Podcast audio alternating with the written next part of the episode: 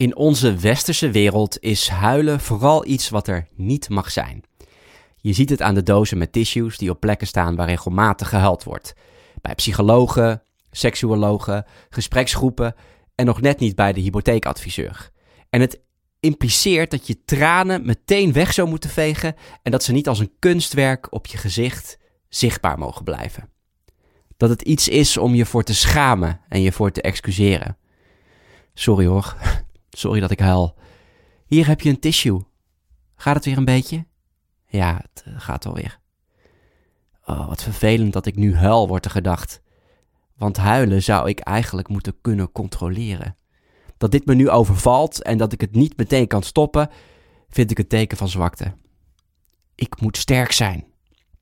Stemmen in onze hoofden die we ook weer doorgeven aan onze kinderen. Dat huilen er niet mag zijn. Dat huilen een vervelende emotie is die meteen weg moet en dat je irritant bent als je huilt.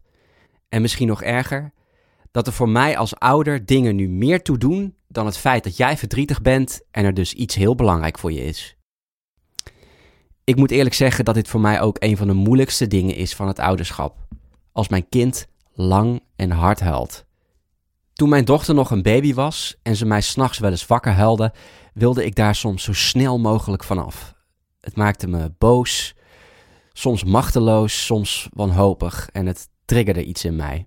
Iets van vroeger, waar ik daardoor mee aan de slag ben gegaan. Ik begrijp het vervelende en irritante van een huilend kind daarom des te goed, maar het laatste wat ik wil is mijn dochter deze boodschap doorgeven. Ik wil haar leren dat het huilen gezond, mooi en magisch is. Maar er zijn ook momenten dat ik me kan verplaatsen in haar en het even niet zo heftig is wat het met mij doet. Dan richt ik me op haar, kijk ik naar haar, kan ik haar verdriet meevoelen, compassie tonen en haar troosten. En dat voelt goed. Kunnen we, sorry dat ik huil, niet vervangen met, hey, ik merk even dat ik huil en dat ik dit dus heel belangrijk vind. Of met, hey, ik merk dat mijn lichaam wil huilen en daarmee slechte stoffen wil opruimen. Het is namelijk wetenschappelijk bewezen dat er in tranen hormonen zitten die ons lichaam uit moeten. En een van die hormonen is cortisol. Dit hormoon wordt geproduceerd in de bijnieren en is onder andere betrokken bij het reguleren van de reactie op stress. Maar te veel cortisol is niet goed voor je gezondheid en zorgt voor burn-outs, verzwakking van het immuunsysteem en een verhoogd risico op gezondheidsproblemen zoals gewichtstoename, diabetes, hartziekte en depressie. En huilen zorgt dat dat te veel aan cortisol wordt opgeruimd en dat het met het zoute water uit je ogen wegstroomt. Sta daar eens even bij stil. Hoe magisch dat is. Er komt water met elektrolyten, proteïnen en hormonen uit je ogen. Met stoffen die eruit moeten.